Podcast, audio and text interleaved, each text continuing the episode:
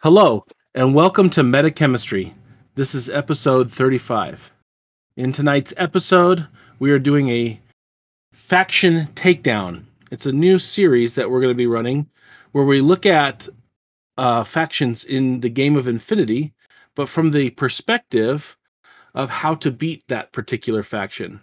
We recognize that for many podcasts have done faction debriefs in the past and have looked at the faction from the inside out, what their relative strengths, cool profiles are, how to use them, how to run them. And while that is helpful for one person, in particular, the person who plays that faction, it's not necessarily always the most interesting for everybody else. But in thinking about how to approach looking at different factions, we thought one of the things that we could be focusing on is exploring how do we beat a particular faction when you play them. What are you looking for when you face them? What kind of profiles are going to show up? What kind of builds are commonplace? What does the meta have to offer? And then how can you exploit that meta? And so tonight we're going to be looking at the specific faction that is creating lots of waves in different parts of the world, Cosmoflot. But before we get into all of that, we want to take a moment to thank Mythic Games for sponsoring the podcast. Mo Games is an online supplier of all things Infinity. As a part of its sponsorship of Metachemistry, Mo will be providing a discount code to its store available to all our patrons, as well as a $40 gift card that will be raffled off to our community once a month.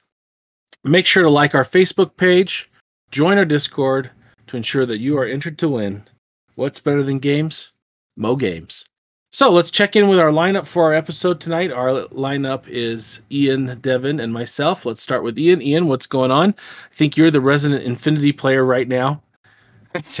Yeah, I've played, let's see, since the tournament that we played where I won with my Cosmoflot list, I've played one game, and then we just did another local tournament, which ran the same list and did not do nearly as well. It took like 8th out of 12 people. So it was interesting. A little bit different flow to things. So, yeah, Learned how to roll with it. I think those games, though, actually qualify you as the most prolific Infinity player on the podcast tonight, because Devin and myself can't say much more. Devin, what's going on?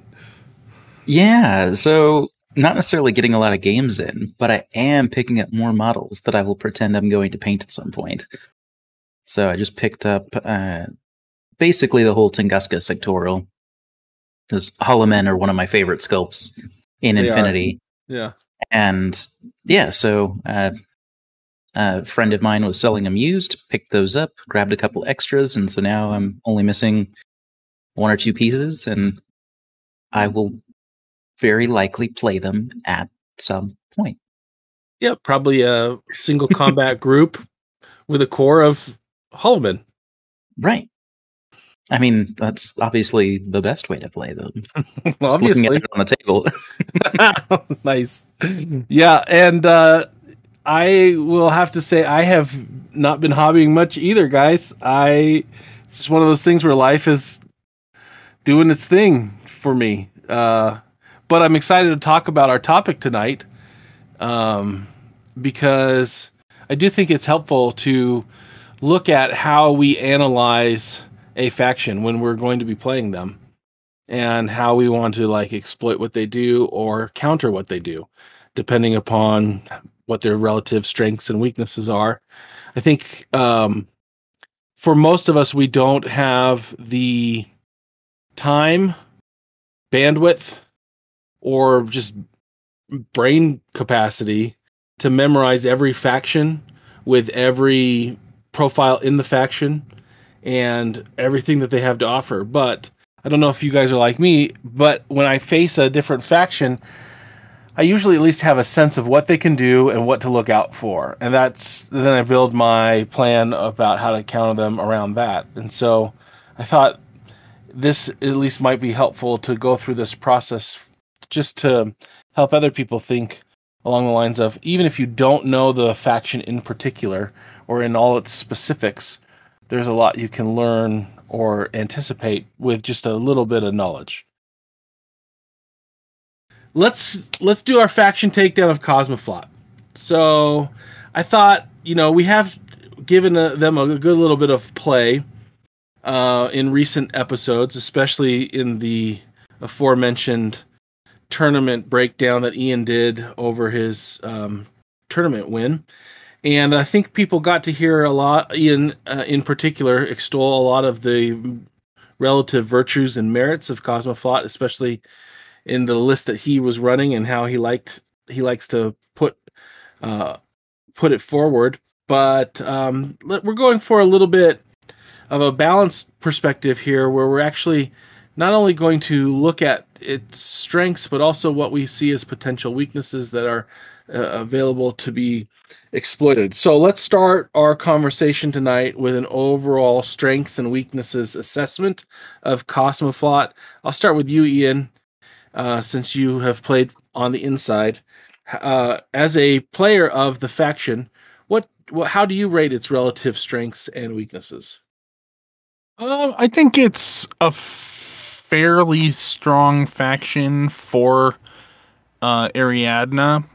That said, it does have some pretty good weaknesses. The way I'd almost describe the faction is in a similar way to how like Onyx Contact Force is like a sectorial subset of vanilla, where it doesn't have necessarily a super strong like internal theme, but it has a lot of stuff that they take from vanilla and add some fire teams and some options there. And Cosmoflot is very similar to that, in that it takes a little bit from each of the other four sectorials, and then it has a handful of new things it brought to the table that the other sectorials don't get. And it has some pretty strong stuff. Obviously, you know, the elephant in the room is the bear pods. So we're going to talk about how to deal with those. But it does also have some weaknesses, in that the options it can take, you can be pretty assured of, you know, with camouflage, because that's Ariadna's thing, is a lot of it is camouflage. Well, you can be fairly certain about what a particular camo marker is likely to be, just based on its position on the board, because Cosmo doesn't have access to a wide variety of camouflage. You know, they have two troopers and one character that can infiltrate. They have two more troopers or three more troopers that can camouflage, that have to stay in the deployment zone. So, you know, one of those has decoy. There's different things like that. So where it's going to be, you know, you can make some educated guesses as to what something is going to be just based on its positioning on the board. You know, it has have a lot of other strengths. It has access to Mirage 5. So, you know, that's always going to be a threat that your opponent's going to have to, you know, prepare for if they're facing, you know, when you're playing this Cosmoflot list. So I'd say that, you know, it's better than average as far as Ariadna goes, but like anything, it has its weaknesses, and there are ways to deal with it and take it down. Yeah, for sure. So, Devin, how about you chime in? I know I'm going to give you like just a couple minutes to speak to the abortion that it is design-wise, like from an aesthetics perspective, but then we have to like get into the how like you beat it. Okay, so just a minute or two on your thoughts on the overall design of Cosmoflot. You know, I think the things that actually are Cosmoflot are pretty cool, like for Ariadna. But there's just so few and far between. Like, it's just this really bizarre mishmash of all four other sectorials into another sectorial, which the reason I love sectorials is everything that Cosmoflot isn't. Like, there's just no cohesion anywhere. It's awful. I hate that about it. And I don't like Ariadna to begin with. Yeah. That's right. I forgot. Like, right. It's just like, you know, at the bottom of my bottom pile. Like, it's awful. Like, I almost wanted to get Corregidor, and then I'm like, I'll have to figure out how to offload all of this stuff. Yeah, so I went to Tunguska because they look better anyway. I remember when it was released as a concept, and you started looking at the availability lists, and of course the first thing I thought was bears, right? But mm-hmm. But then the second thing I thought was, gosh, this feels like a mercenary army, just because of how they were pulling from all the different sub-sectorials of Ariadna. So I understand exactly where you're coming from, actually. Well, just like the actual Cosmoflot units are pretty cool. Like, I like the idea of the Rokots and the Volkolaks and the Cosmolarats. Like, those are all cool units, and I like the Ariadna in space sort of deal. Like, not enough to actually do anything with it, especially since that's such a limited portion of the sectorial. Like, I feel like those things are not even really the draws. Like, the only one that kind of falls into that category is kind of the bear poet as far as unique profiles for Cosmoflot. So, like, even the things that I would sort of like about the faction aren't even the standouts of the faction. And then there's all this other weird garbage mixed in. Yeah. So, end of rant. Now on to the assessment of the faction according to its relative game-playing merits. If you were to assess it as a faction, what are the strengths and weaknesses you see? Looking at Cosmoflot without having played the faction and not having a whole lot of experience with it, at the surface, it looks very aggressive. Like, it can really get up in your face and throw units at you very easily. Like, this looks like a faction that is going to heavily punish people who are taking second turn for initiative, mostly in general, but especially if someone decides to turtle up. Like, that's a death sentence against this. And part of that's going to be things like the bear pods, which are fast. They're also durable. So even if you have a couple aero pieces, they're very difficult to put down with just a few shots. But then you also have Margot and Duroc, who can show up wherever they're needed. And that's another way that they can kind of punish poor deployment. They don't lean so much on camouflage like some other Ariadnan factions, but they do have some, so they can kind of play that game a little bit. They don't really seem to suffer in any real range band. Like, they have a pretty good number of tools from close combat all the way out to sniper rifles from across the board. They don't have too many HMGs, if I remember. Like, maybe one. Would there tend to be? It's the Volkolak and the Cosmo Soldat, both heavy infantry, are their primary HMG models, and they are pricey. We're talking mid-40s for both of those models. And this is because he's an Ariadna player, right? Ariadna mid-40s. Okay. Yeah, it's true. Yeah. So HMGs, they don't have in abundance, but they have them on good platforms. Like, they're BS 12, 13 platforms that are multi-wound or effective multi-wound. The Cosmoladat is of the AP variety. So, I mean, they have a number of AP Spitfires. So they can play that game pretty well, and there's enough smoke that they can advance anyway. But then there's also, like, Pavel has the Okhotnik. There's a number of sniper rifles, AP sniper rifles, and other varieties. There might be T2 sniper rifles somewhere, Catarans, I think. You can take one Cataran. Yeah, so, like, there are tools to get that reach if they need it, but... Yeah, like I said, on the surface, they strike me as that sectoral that really wants to get in your face. Like, they have a ton of efficient close combat troops.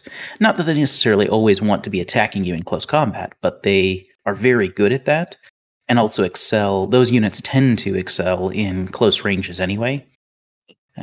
So, yeah, I would say that the strength of Cosmoflot from an outside perspective tends to be its warband department, with a couple exceptions. So if you were then to assess it from a weakness or an area that you'd want to exploit, how would you, what are some of the deficiencies that you're seeing? There doesn't really seem to be the kind of specialists that I would like.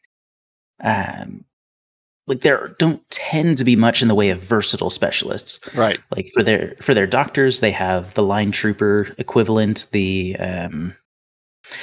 they've got the Kazak. Armandinos are actually really good. Great engineers, but it's not like they are necessarily very diverse in their role. They just happen to be really, really cheap, which is a value all its own, of course. And I think Frontoviks. Like that's probably their most versatile specialist. They effectively don't participate in E-War with one AVA, one War Driver. They can, but that means that you take that out, and that's a lot of classifieds gone. That's bonuses for certain missions gone. I would say that their specialist department doesn't feel very robust. Yeah, they have a lot of specialists when you break it down.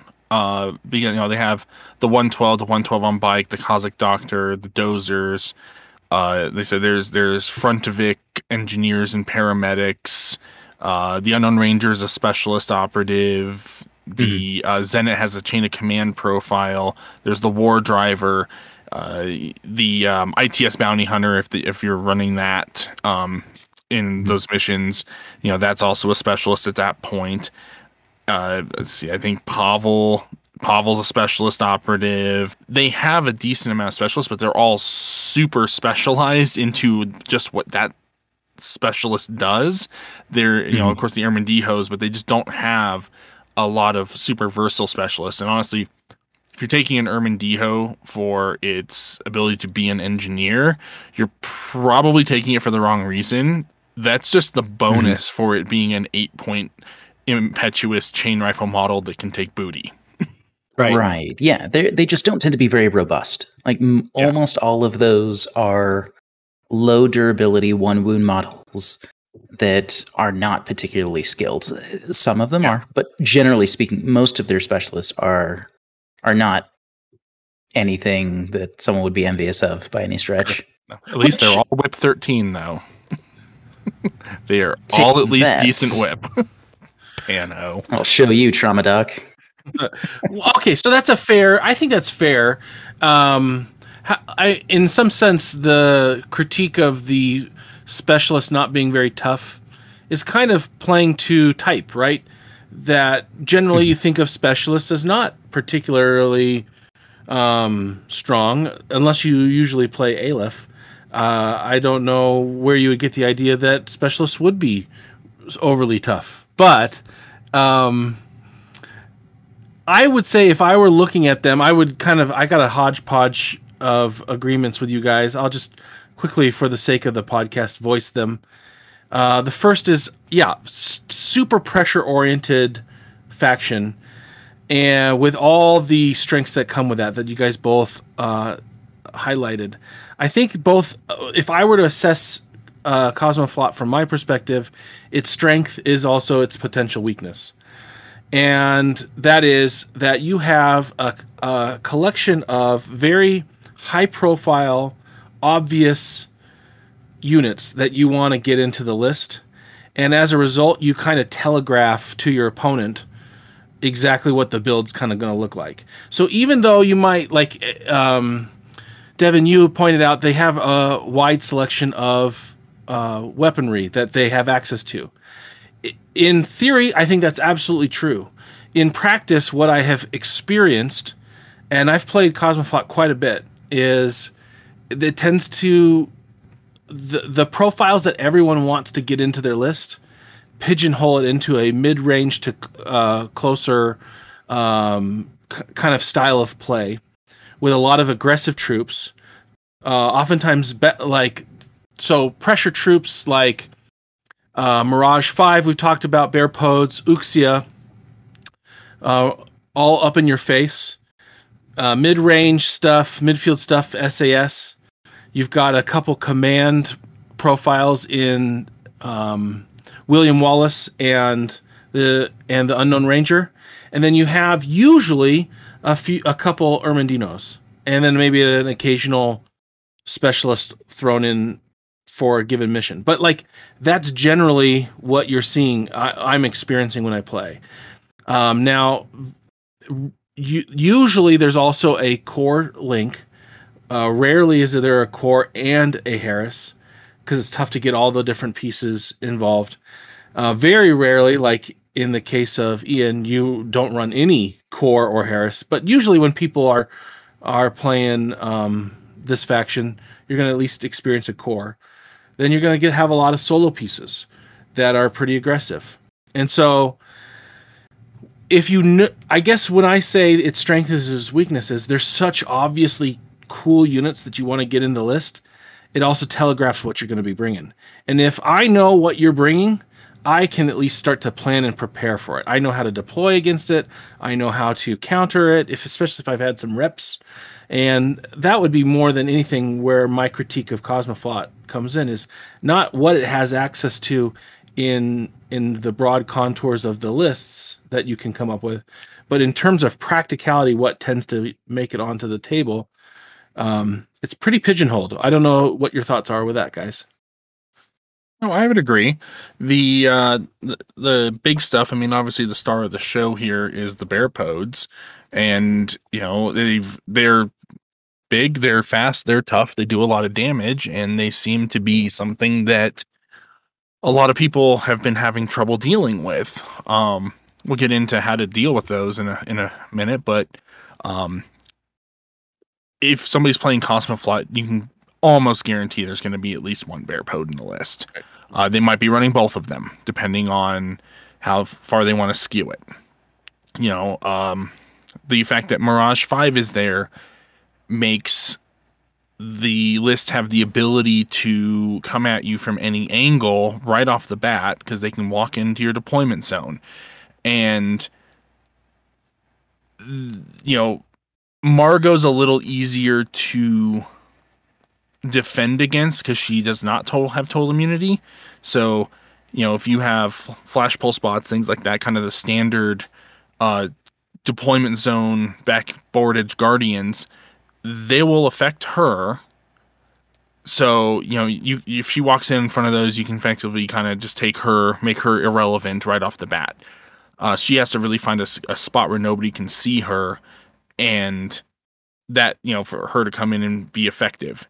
But with Duroc, even if you're guarding everything, unless you can stack multiple lethal arrows across your entire board edge, which very few factions and builds are going to be able to do, you know, if Duroc finds that one spot where he's not seen, he's going to have a field day. And even if he doesn't, if he walks in and it's flash pulse bots, he doesn't care. Or if he walks in and there's only like one guy with a gun that's going to see him, I'll be honest, I'll oftentimes take the risk of him walking in and taking a shot and taking a wound, because he's got a second one, and him getting to go right in and destroy some stuff or tie something up, even with only one wound on left on him, is something that's worth doing. So he's going to be kind of the hard one to defend against right off the bat. But, you know, beyond that, they have access to like paracommando. So there's another paratrooper that can walk in on the board edge, not on the backboard edge, but normally, but that's a specialist profile that does, you can have extra damage on their boarding shotguns, things like that. And they're like, so also whip 14 specialists. So they're great at coming in and grabbing objectives. That's something, you know, kind of keep an eye out for, especially in missions where you have, objectives that are going to be closer to one board edge than the other kind of thing. And like, you know, anything that's got the three consoles across the center, or, you know, something like that, they can come in and just grab the one that's closer to their board edge pretty easy. So, you know, it's something to keep an eye out for. But can I just engage that a little bit? Mm-hmm. I've played maybe 10 games against Cosmoflot. I've faced a paracommando maybe twice. Yeah, they were the star of the show here. Yeah. And so I'm sitting there going, if I'm planning for how to beat them, I'm not as concerned with a specialist paratrooper, right? I'm thinking, how do I set up? I feel like the tension that Cosmoflot puts on you, and let's just preface this by saying I'm just going to assume Cosmoflot gets to go first in this scenario because that's the that's the worst case scenario, and the pressure that they put on you is do you defend against the bears who are going to run at you, the one or two bears, or but then does that leave you open to be picked apart by Margot, Duroc, and or Uxia? Like that's the quandary I find. I'm not very worried about a core team with an HMG in it. You have to face that all the time, right? I'm not that preoccupied with the specialists that are sitting out in the middle of the field. Their defenses, their long range stuff tends to be defensive in nature. So Catarans and Frontoviks and like weaponry like that, sniper rifles, Okhotniks. How do you pronounce that? Okhotnik. Okhotniks. But like in the end, it's all about how do you defend the rush, or if you defend the rush, then how are you covering your table edge in your back line?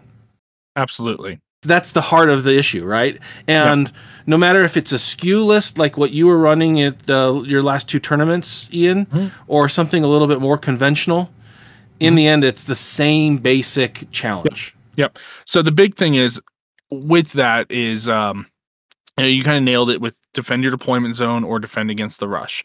If you can do both, great. A lot of times it's going to be really hard to do both. This is where, if you're looking at the table and you're seeing a lot, if you're seeing like two bears and you're seeing a Cosmo Soldat and, some Volkolaks or something, higher cost models. I'm not saying Mirage 5 isn't going to be there, but they might not be there at that point. If your opponent's deploying first, this is actually especially key. Like if they're going first, they're probably deploying first, so you can counter deploy. That's going to make it a little easier. You can see what they have on the board. But, it's hard to get all these high point models into the same list. So, if they have two bears and Mirage 5, they're probably not going to be running more than maybe one other expensive model. So keep an eye out on that. Other big thing on it is that there are so many smoke throwing models in Cosmoflot, and because so many of their things are close combat oriented and have short range weapons like chain rifles, shotguns, things like that they need to get up close. Smoke is the key to them doing that. So one or two well deployed ARO pieces that have any level of MSV, but especially 2 or higher, is going to make it a lot harder for that rush to get pulled off. The bears are going to still maybe get there just because of that armor 5 and total immunity, especially the chain rifle bear that can get cover. So it'd be armor 8 in many cases.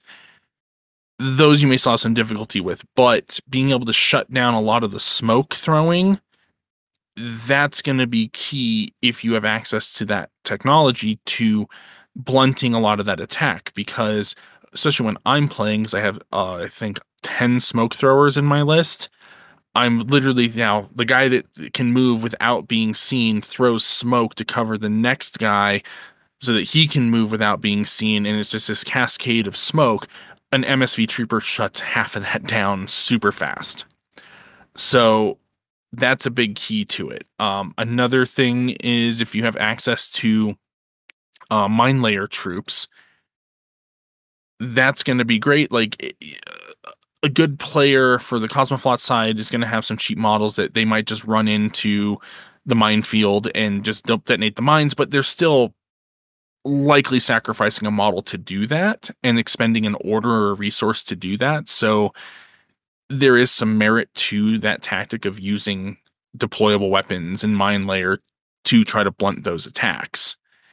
There's a lot of other like minor things in your list building, in general Ariadna one, but one that's also particularly important against the things like the bears is the lack of BTS that most Ariadna models have. So if you're taking things like breaker weapons, especially viral weapons, because bears and Duroc are in particular vulnerable to that, so it gets full effect against them. But breaker, viral, anything that directly attacks the BTS stat is going to be a lot easier to get through, because, you know, a bear's armor of 5 doesn't mean anything if he's rolling against his BTS of 0. He takes the same chance of failing that as just about anybody else.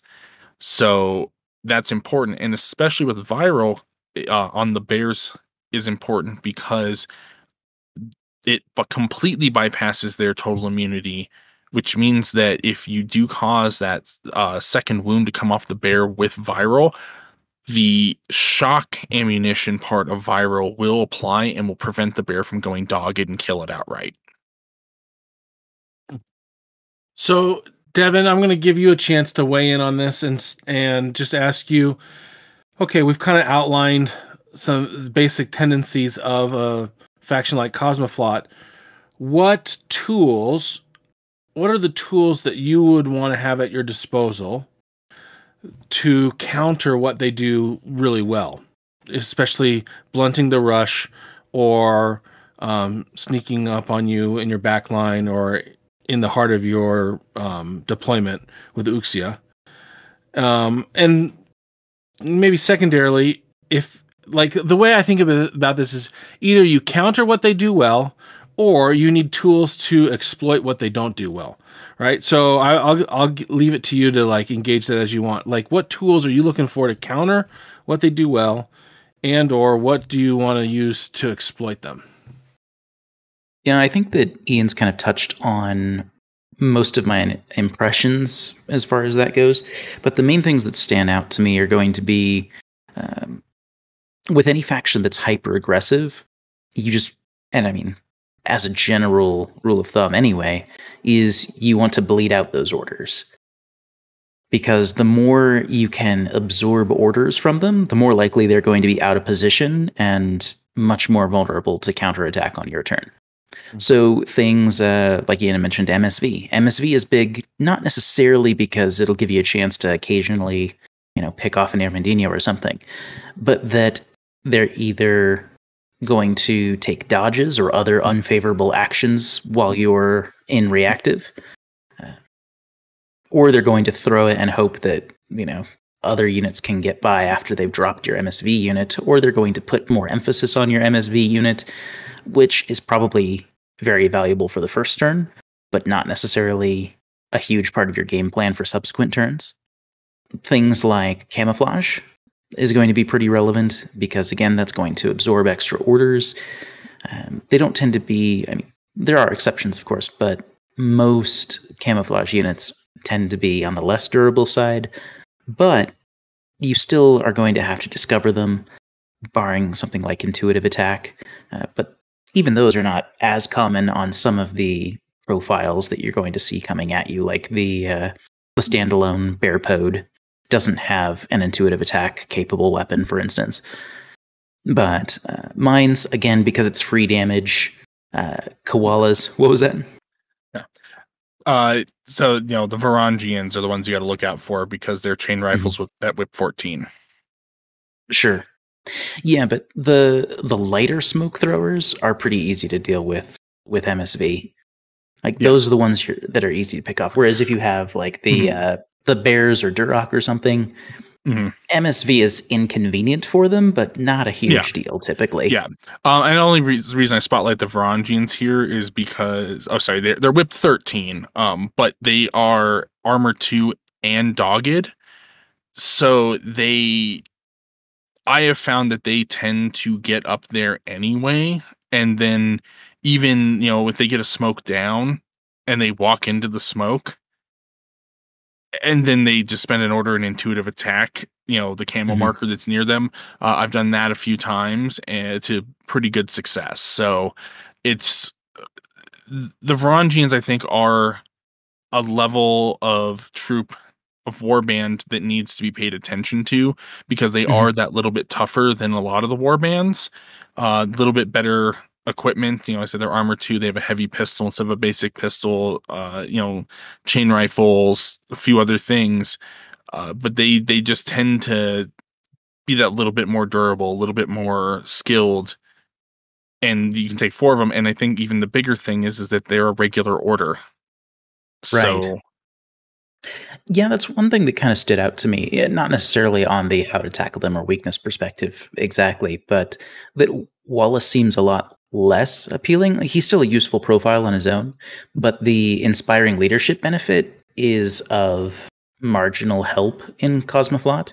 They actually don't have a ton of irregular options. Like, mostly it boils down to things like the Armandinos, the standalone Bearpode, Duroc, the one Cataran you get, and yeah, and Duroc, Cataran, like, War Core. Yeah, so like a total of like, yeah, and the War Core, I guess, which I guess you might as well if you're doing Wallace. Mm-hmm. But yeah, there's actually very few, like even if you max AVA'd that. It's the free coordinated order that Wallace gives. That's what I've found myself using a lot. So it's always worth taking out Wallace if you can take out Wallace, because at least they're not getting the free coordinated order, and you're going to drop maybe a few things back to being irregular and mess with the order efficiency a bit. But on the other side of that, dropping Wallace isn't necessarily going to mess with the order efficiency a ton. So that is a bit of an advantage there. Additionally, the Zenit 7 has access to chain of command, so if you see two camo markers within 8 inches of each other in the deployment zone, there's a good chance it's a Zenit, and there's a good chance that Zenit has chain of command, especially if they're running Wallace. Right. Here's the thing, like, when I hear okay, they don't have that many irregulars, everyone you just listed off, Devin, it's really good. They make almost every list. So, that I run up against. Yeah, but it's those units are not typically units that are going to benefit very much from being regular, because they're all power units that you're going to want to dump orders into anyway. So it's not really a weakness. It's just a points discount for being irregular. I take your point there. I mean, the only exception in my mind being like the Cataran and War Core, I guess. Yeah, so they're providing regular orders to the power players like the Bearpode at that point. But yeah, to circle back around to the question, mostly like, I find that it's something that you would want to overload AROs on and force, because I think Andrew's absolutely right that common Cosmoflot lists are going to be much more aggressive in your face and are going to try and put you on the back foot as quickly as possible, and they're going to do that by getting units up on you. Either in close range or in close combat or what have you. So I don't think that you're as likely to run into, oh, well, here's my core team with a Volkolak in it with his HMG that he's going to be gunning down my aero pieces. Like that, I don't know if I've ever seen someone play like that in Cosmoflot. I've seen that once, and I would say, again, that's a known, like that's known. Mm-hmm. Like they're deploying first. So I can kind of gauge my level of risk that I want to, how much I want to leave out in a defensive posture. If that piece is on the table, then I'm less likely to, right? Mm-hmm. But if my opponent has deployed first and I don't see the worst thing that I usually see is a Spitfire in the Unknown Ranger. Right. And so I'm going to counter deploy across the board away from him, if I can, board dependent, and I'm going to play the range game. And I'm going to leave a lot more up looking downfield than you might normally anticipate from me because of that. Yeah. Yeah. So basically, like my approach would just be throw out as much as possible. So mines, perimeter weapons, camouflage, overloaded arrows, you know, high burst arrows like neurosynetics or total reaction, like basically just as many things you can point in the direction of stuff coming at you. And obviously, you know, a healthy dose of things watching your back. Those are the main things I would consider to try and beat back that offensive, because they're typically going to be short range or medium range, maybe. Totally. Anything that you would want to use to exploit. So that you described basically a counter to what they do well. What are the exploitive opportunities you see available to you? I'll throw this to both of you. Well, the very specific specialists is something that you can exploit. Yep. Because especially if your opponent is running the all the heavy stuff and all the fun toys, they may not have a lot of specialists. And since most missions require some level of specialists to get points, if you are able to surgically remove those small handful of specialists, you can completely neuter your opponent's ability to complete the mission. Yep, you stole my thunder. Because that's good. That would be one of my. I've got two things that I'd offer. The first is if I see Armandinos on the board, I'm taking them out. Their priority early, because not only are they specialists, but they're smoke throwers. And I think they're particularly vulnerable because of their impetuousness. So they don't get cover. They generally, your opponent usually wants to move them forward. Almost can't help but move them forward. And so they get exposed a lot more than other types of specialists that hang back in the back line. And so I'm targeting specialists early on in the early game. I'm not as worried about the bears. I think the bears are there to soak up your attention. I would want to be a scalpel first. The second thing I would offer is, if your opponent is pushing forward, that means they're creating gaps in their defenses. And so you want tools that can exploit that, whether that's a paratrooper that's able to walk on the side of the board, a drop troop. We've talked a lot about how drop troops are so important in this game right now, in their ability to counter, when you need to get someone right where you need them to be. There's nothing like AD to do that. It allows you to adjust on the fly. Infiltrators who've kind of hugged the board edge, the table edge, I'll push them up and then come in from the side. Any way that I can kind of shift the board to my advantage, I'd want to exploit their aggression. So this kind of then gets to like setup and positioning. When you deploy against a faction like Cosmoflot, I would say deploy deep.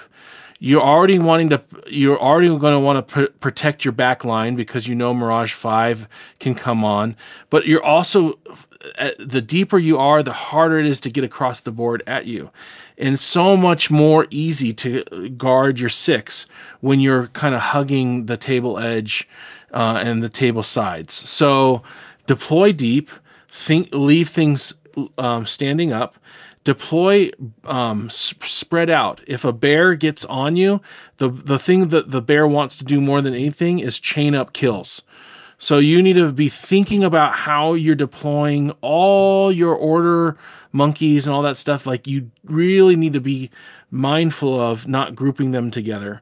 If you are running a link team, you need to really be cognizant not just of a bear, but Uxia. She is a link killer. Her ability to throw smoke and drop a template on you through the smoke is big.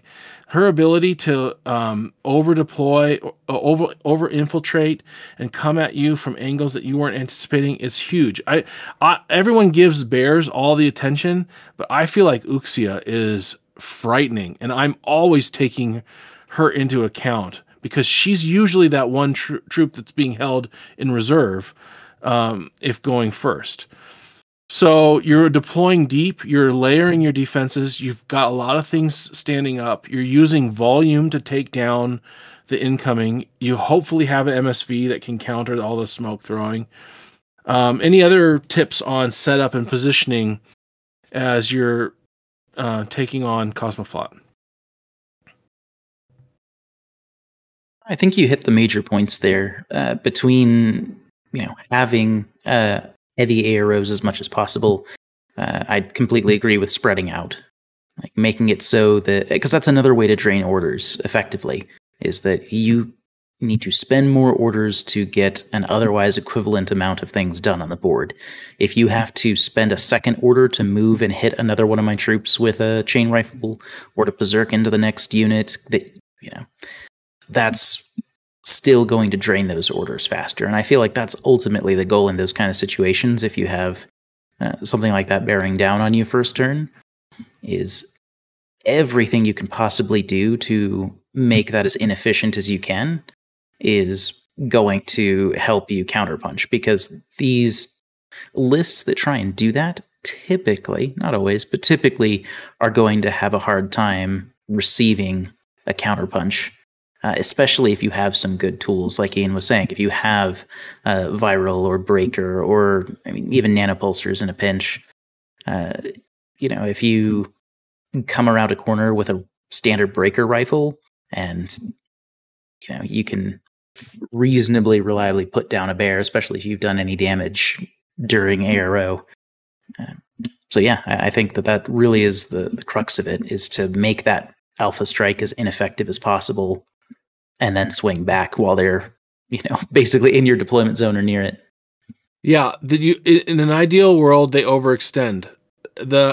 I would suggest that generally speaking, a savvy Alpha Striker in general and Cosmoflot player in particular will not just generally rush everybody up the board, especially first turn. They're going to send a missile. And so you have to kind of identify what that missile is and blunt that. And if it runs up the board and is only able to get one or two kills, then you just won. You won that first turn, because that thing's overextended, and now especially if you've got the tools to counterpunch, that's your play. Ian, what are your thoughts about setup and positioning? I think that's very good. I think mission dependent.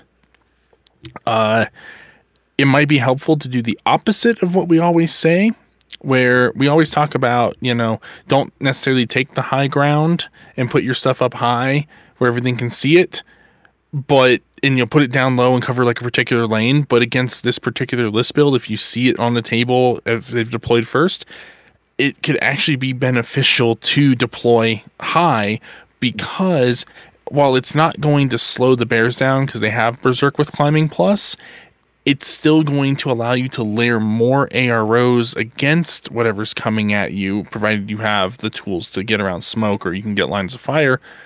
But it's also going to limit a little bit a lot of the other troopers, because the Varangians have Berserk. Varangians don't have climbing plus, so if they get close and you're on top of a building,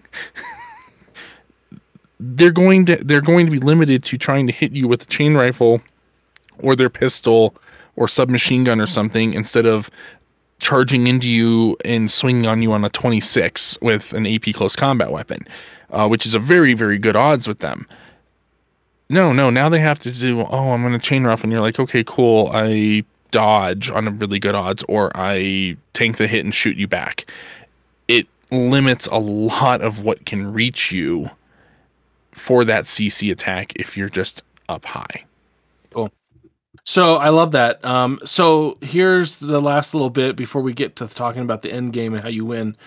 If your opponent is, if you have a regular, how about outside of like the tournament scene, and you just have a regular opponent who runs Cosmoflot a lot, and you want to tailor to beat that particular faction. What are the troops that you're going to throw in there in your list? I'm thinking Total Reaction Bot, maybe two, because volume helps, right? I'm thinking Breaker Combi Rifles. We were talking MSV Sniper. What are some other tools that you'd like to take advantage of? I would say something that's things that are ablative but difficult to remove. So things like Posthumans come to mind, Puppet Nautica, other things that are just bodies that don't actually deprive you of any orders. Those are super value, peripheral troops, all those sorts of things where they're just extra ablative layers of damage that you can absorb and not effectively lose anything out of. Those are going to be particularly valuable. Sure. And have reasonable chances to do some damage in return anyway. Mm-hmm. Well, and even if they're not doing damage, the ability to just physically slow down the bear is something that shouldn't be discounted, because if the bear's running up on you, especially if it's the chain rifle one, where it has double chain rifle or it has grenades if it wants to do a face-to-face. But usually it's want to be doing those chain rifles because they got an extra damage point on them, and it's kind of gross. But, like, throwing an Ox Bot, you know, if it runs near an Ox Bot, dodge. If you can reach base contact with the bear, it's going to usually have to spend an extra order to attack you to clear out that Ox Bot, so then it can spend another order to continue on its merry rampage. And if you do that a few times, and all of a sudden the order pool is gone because they've had to chew through all of these stupid little peripherals that don't really affect your ability to play the game a whole lot by losing, but by making your opponent deal with them, especially in something like CC, because, you know, it's one thing if they roll up and they can attack or they can dodge and keep moving. But if you get something in base to base and they have to spend another order, that entirety of that order is going to be doing the CC attack. They're not going to be able to move afterwards. So it takes a lot of the order efficiency out of their expenditure if you can do that to them. Oh, good, Ian. So end game here. How do you win? We've talked a little bit about how you set up against them, what you try to do in the first turn to blunt their rush. How do you in the end beat Cosmoflot? Yeah, I think that a lot of that boils down to pay attention to the mission and keep your eyes on the prize, because this style of play, which is not the only thing you can do with Cosmoflot, there are certainly other avenues they can take, but this kind of common thing that has come up with Cosmoflot is that they want to cripple your ability to perform. Like, that's ultimately the goal of an alpha strike, is to make it so you cannot respond.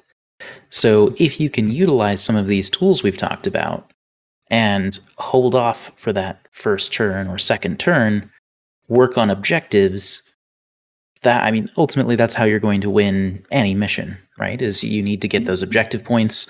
And if you lose, 30, 40, 50% more of your force, it doesn't really matter if, you're putting numbers on the board and they aren't. Totally. Ian.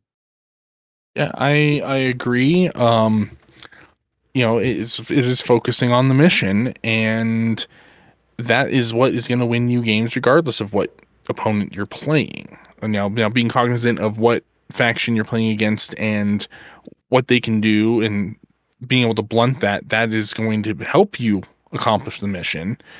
But in many cases, the littlest that you can interact with your opponent and focus on the mission is going to net you the biggest points. It's not always going to work out, but a lot of times you can just kind of do the killing your opponent as the afterthought, unless that is what the mission requires, is killing your opponent. But if it's objective-based missions, go for the objectives. See what you can do to get to those first, because especially on things like classifieds or other things where your opponent cannot take the points away from you once you have achieved them, go for it. If you rack the points up, they can't take it away from you. One thing to be aware of, though, is when we're talking about you bleeding your opponent's orders, be aware that Cosmoflot can do the same thing to you. One tactic I've used to great success with Cosmoflot is, getting Duroc and Margot into the back line, but not going on a kill spree.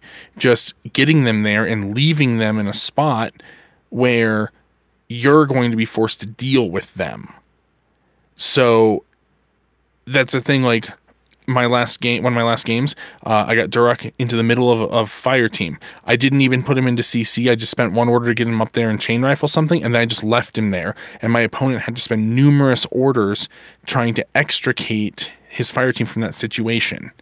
I had another game where I walked Margot into a nice blind spot where guys' backs were turned, and I didn't even shoot her anything with her. I just put her in suppression fire, so the moment that my opponent spent orders, he would be eating suppression fire and was going to have to spend a bunch of extra orders to dig her out. If this kind of thing happens, look at how you can deal with it. And usually the best course of action is not to deal with the problem where the problem is. And what I mean by that is, like, if you have somebody in suppression in your back line, attack them with something that is outside of their suppression range, outside of 24 inches. If you have a Duroc sitting in your link team, don't activate the link team first. Activate the sniper rifle on the other side of the board, and it's outside of zone of control of Duroc or line of fire or whatever, and have him take care of the issue, because that way his options are smoke or dodge instead of chain rifling everything around him, because that's what activated first. Just be aware of that and make the correct decisions as far as what you're going to start with, so you can minimize the impact of what your opponent's throwing at you. Mm-hmm. And to extricate yourself from those situations, and then focus on the mission. Yeah. If I were to add anything on how to beat Cosmoflot, I agree, guys. Focus on the mission. But one thing I have found about Ariadna in general, and this includes then Cosmoflot, is it's a bit of a front runner kind of faction. It likes to get out in front, put the hurt on you, and win from out front. If you can play the attrition game, if you've got a faction that can do it, by and large, most Ariadna factions start to crumble mid to late game, and they're not as resilient. Cosmoflot's surprisingly resilient because of the ability to stack some wounds, but generally speaking, the attrition game is not their friend. So be mindful of how you're preserving your orders, preserving your wounds, preserving your troops, and look for that late game push. I love that as my general counter to Ariadna. And then last, I would just say, as you're starting to counterpunch, don't spit on the humble combi rifle. Don't forget about the basic gun, because so much of Cosmoflot is impetuous. It doesn't get cover, and so you're kind of conditioned to think about what guns can push through armor and cover. But volume, more than anything, helps you even against a bear, especially if you're in the active turn. So remember that use all your tools and not just your crutches, the things that you have become accustomed to using to remove big, bad, scary things.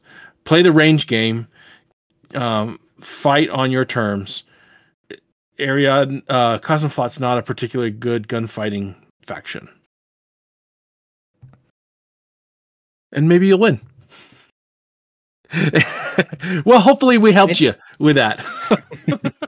Okay, so we're going to wrap things up. Final thoughts coming up here in just a second. But before we get to those, we want to remind you of Patreon. You can support the podcast by becoming a patron. Not only does it help us out, but it grants you a bunch of benefits.